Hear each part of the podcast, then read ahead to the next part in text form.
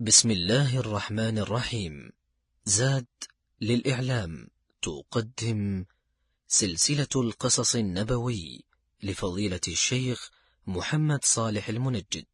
الحمد لله رب العالمين والصلاة والسلام على نبينا محمد وعلى آله وصحبه أجمعين. أيها الإخوة والأخوات السلام عليكم ورحمة الله وبركاته. حياكم الله ومرحبا بكم.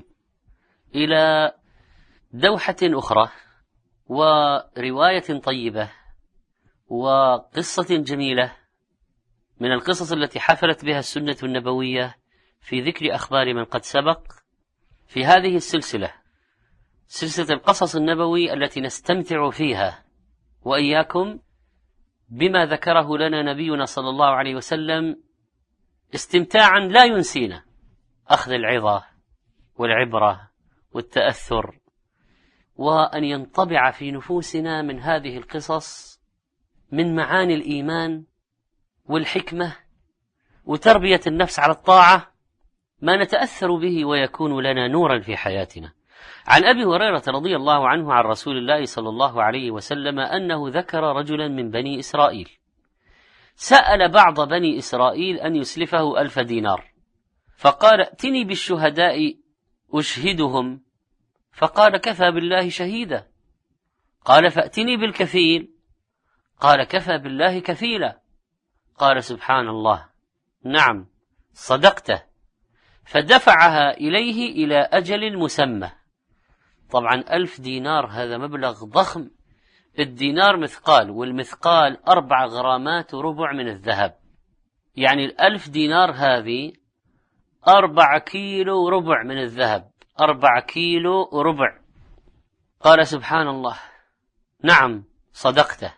كفى بالله شهيدا وكفى بالله وكيلا فدفعها إليه إلى أجل مسمى. سبحان الله القرض الحسن أربع كيلو ربع. فركب الرجل أي المقترض البحر يعني يبتغي فضل الله ويضرب في الأرض يبتغي فضلا من ربه. قال فركب الرجل البحر بالمال يتجر فيه. فقدر الله أن حل الأجل وارتج البحر بينهما. جاء وقت السداد والبحر مضطرب لا يستطيع أن يركبه عائدا إلى صاحبه.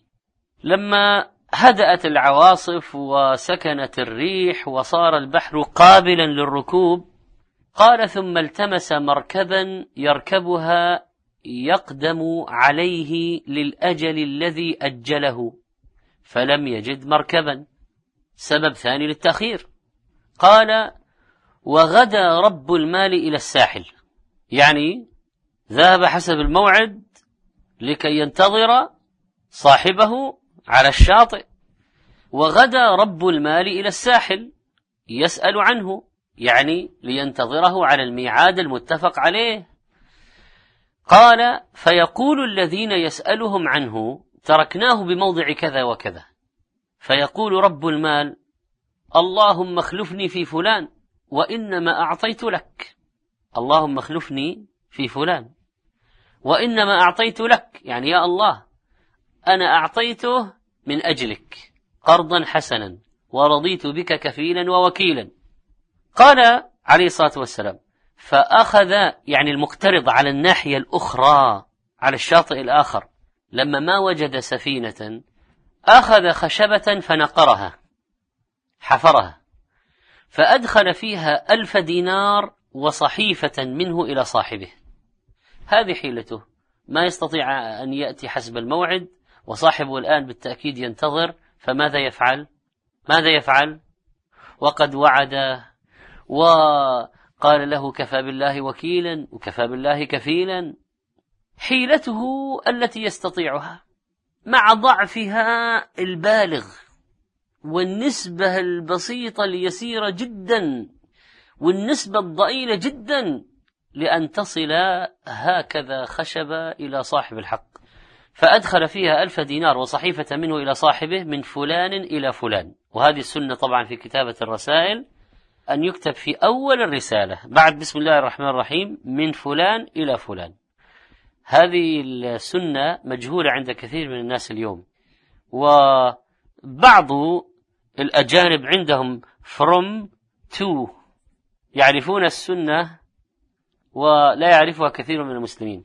هذه من فائدتها طبعا أن صاحب الخطاب يعرف أنه المعني به ومن ليس موجها إليه الخطاب لا يقرأ خطاب غيره. من فلان إلى فلان. إني دفعت مالك إلى وكيلي الذي توكل بي. ثم زجج موضعها سواه وأصلحه. ثم أتى بها البحر فقال اللهم إنك تعلم أني كنت تسلفت فلانا ألف دينار فسألني كفيلا فقلت كفى بالله كفيلا فرضي بك وسألني شهيدا فقلت كفى بالله شهيدا فرضي بك وإني جهدت أن أجد مركبا أبعث إليه الذي له فلم أقدر وإني أستودعكها فرم بها في البحر. في رواية فقال اللهم أد حمالتك ورمى بها في البحر حتى ولجت فيه ثم انصرف. وهو في ذلك يعني طيلة الوقت بعد هذا العمل يلتمس مركبا يخرج إلى بلده. فخرج الرجل الذي كان أسلفه ينظر لعل مركبا قد جاء بماله. فإذا بالخشبة التي فيها المال يعني تلوح فوق الماء وتتهادى. فبعد ما يئس من قدوم صاحبه بالمال قال على الأقل هذه نأخذها حطبا للبيت. قال عليه الصلاة والسلام فأخذها لأهله حطبا فلما نشرها وجد المال والصحيفة. قرأ الخطاب وأخذ المال. ثم قدم الذي كان أسلفه فأتى بالألف دينار. طبعا ألف أخرى على أساس أن هذيك ضاعت في البحر غالبا. فأتى بألف أخرى مما فتح الله به عليه من تجارة برأس المال المقترض هذا فقال معتذرا لصاحبه والله ما زلت جاهدا في طلب مركب لآتيك بمالك فما وجدت مركبا قبل هذا الذي أتيت فيه. هذه أول رحلة. قال هل كنت بعثت إلي بشيء؟ قال أخبرك أني لم أجد مركبا قبل الذي جئت فيه. ونلاحظ أنه ما قال له ما أرسلت إليك شيئا وإنما قال أخبرك أني لم أجد مركبا قبل الذي جئت فيه. قال فإن الله قد أدى عنك الذي بعثت في الخشبة فانصرف بالألف الدينار راشدا. وفي رواية فقال له أوفاني وكيلك. الحديث رواه البخاري وأحمد والبيهقي وابن حبان وهذا السياق مجموع من الروايات. إنها قصة عجيبة فعلا. ذكرها النبي صلى الله عليه وسلم عن رجل من الصالحين ممن قبلنا. لنتعظ ونعتبر ونعلم كمال قدرة الله وتمام عون الله وحسن كفاية الله لعبده والنية الطيبة ماذا تؤثر وماذا تفعل. والإنسان إذا التجأ إلى الله وصدق في الاعتماد عليه كيف يمكن أن تكون النتائج حدث النبي صلى الله عليه وسلم عن رجلين صالحين من بني إسرائيل. كان يسكنان بلدا واحدا على ساحل البحر. واحد يريد التجارة ما عنده مال. اقترض من صاحبه مبلغا كبيرا. حدد وقت السداد. القرض الحسن طيب. والإنسان قد يحتاج إليه. ما عنده شيء يريد أن يبتغي من فضل الله. فطلب من صاحبه هذا القرض. وكذلك فإن الاعتماد على الله بين الرجلين بين الشخصين يأمن أحدهما الآخر. هذا له معنى كبير. والتوكل على الله شأنه عظيم. لم يكن في وقتهم حوالات بطائرات وسيارات وإنترنت وفاكس وجوال.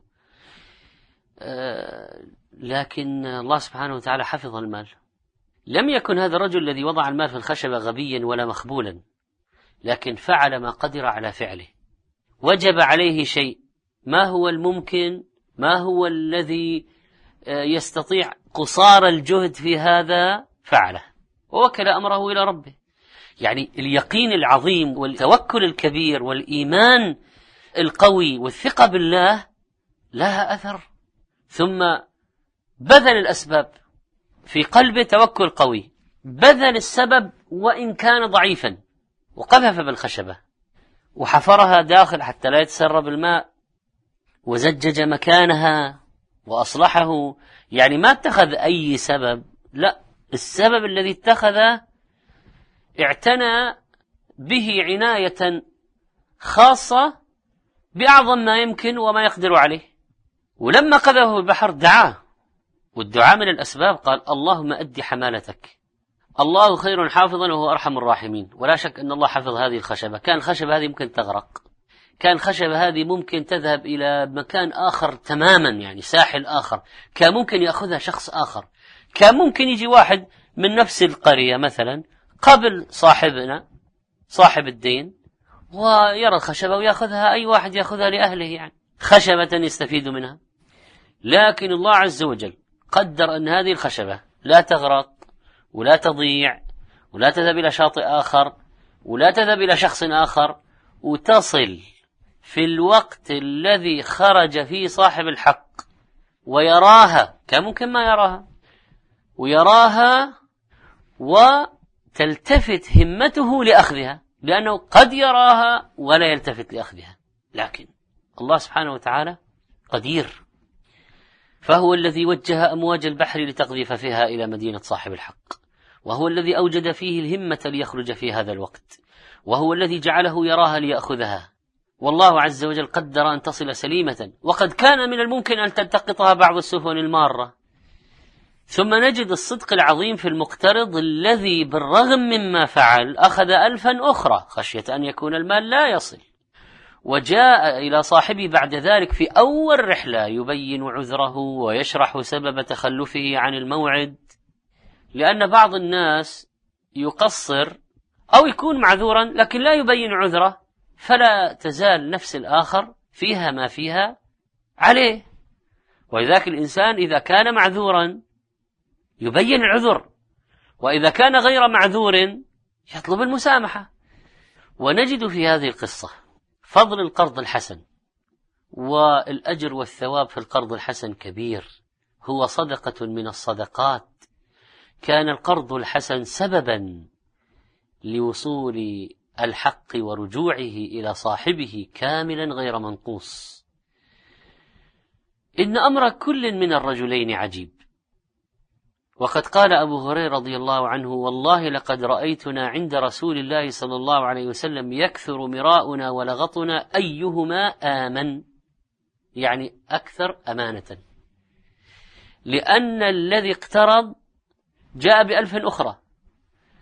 والذي أخذ المال في الخشبة ما جحد ولا أنكر وكان من الممكن أن يقول أي خشبة؟ أي خشبة؟ ما شفت شيء. أي خشبة؟ والآخر سيصدق ويقول فعلا الخشبة أصلا احتمال وصولها إلى هذا ضعيف جدا.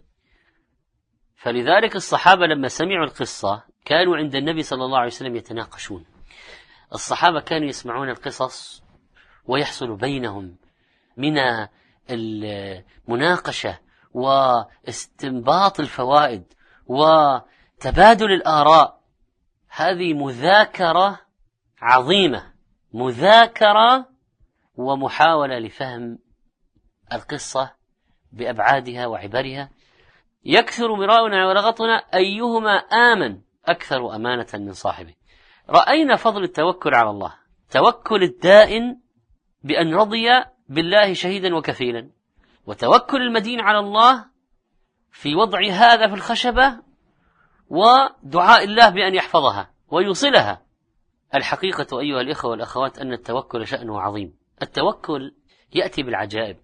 التوكل يعني لا يحسنه كثير من الناس.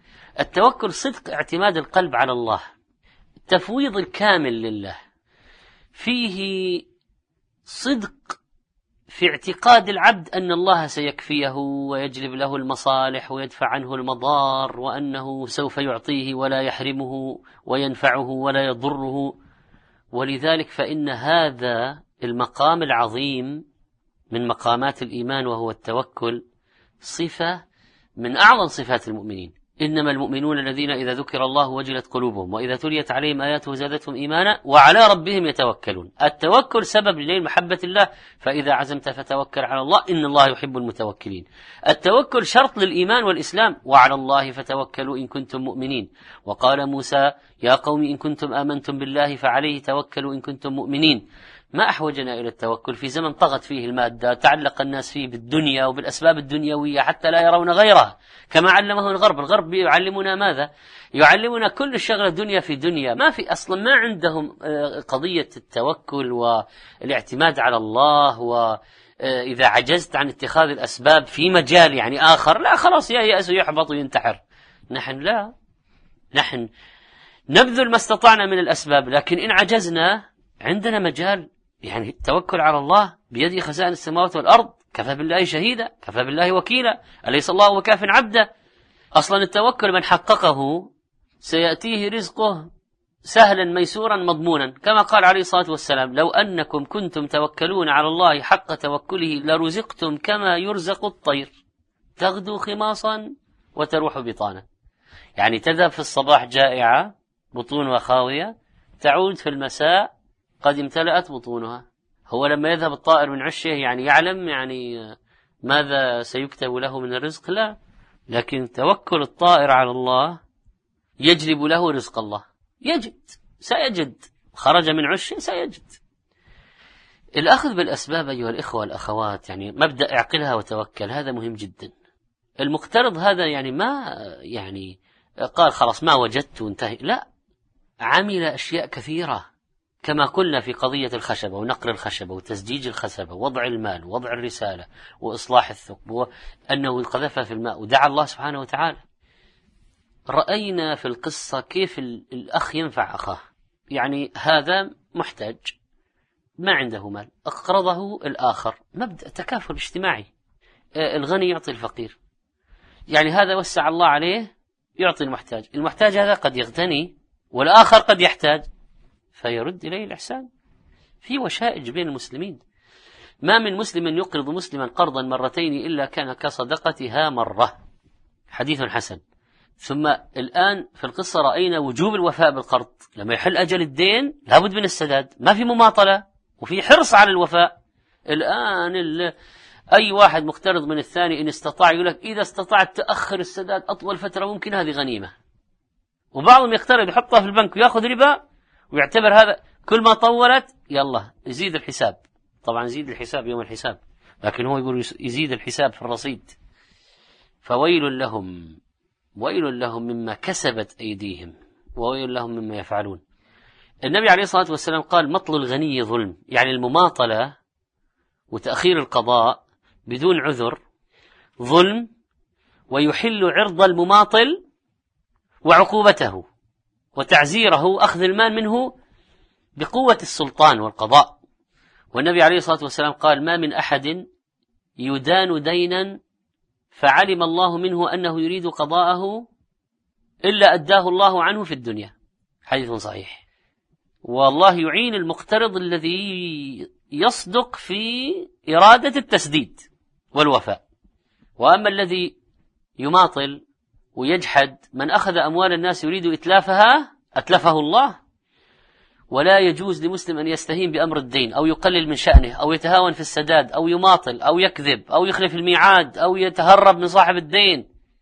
ونفس المؤمن معلقة بدينه حتى لو مات محبوس في القبر بدينه حتى يقضى عنه. فإن لم يجد المدين ما يدفعه على الأقل يصدق معه يذهب إليه يعتذر إليه يخبره. ولعل الدان إذا رأى صدق صاحبه أخره أجله والله عز وجل قال وإن كان ذو عسرة فنظرة إلى ميسرة. وأن تصدقوا خير لكم. تسقط عنه جزءا منه تسامحه خير لكم. طيب على الأقل أجل السداد. ما يجوز تحط عليه ما يسمى بالفوائد.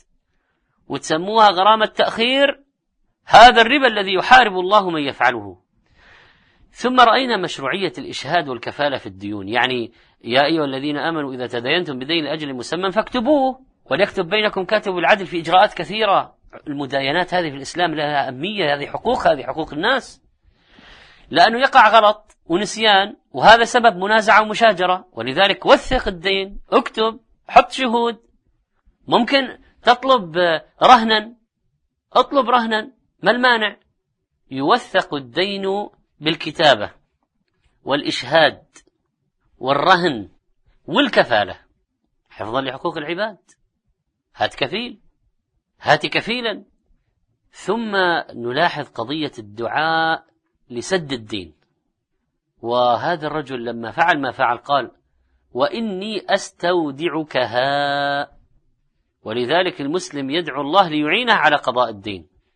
وعلي بن أبي طالب قال لرجل عليه دين ألا أعلمك كلمات علمنيهن رسول الله صلى الله عليه وسلم؟ لو كان عليك مثل جبل ثبير دينا أداه الله عنك. جبل ثبير كبير.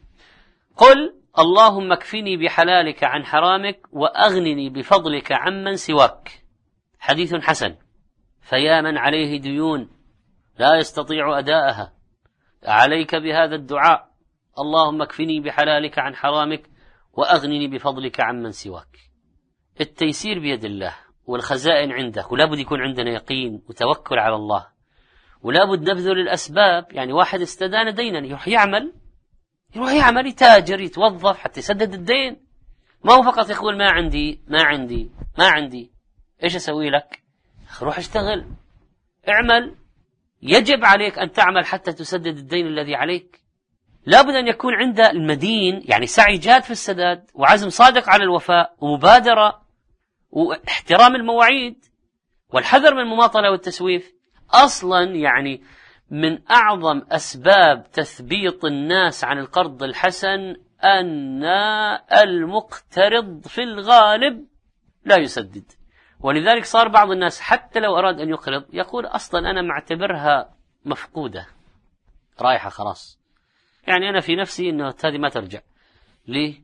لما يرونه من سير المقترضين المماطلين المتلاعبين المخادعين الكذابين مخلفين المواعيد نسأل الله سبحانه وتعالى أن يصلح أحوالنا وأن يوفقنا لما يحب ويرضى وأن يقضي عنا ديوننا وأن يغنينا من فضله. إنه سميع مجيب.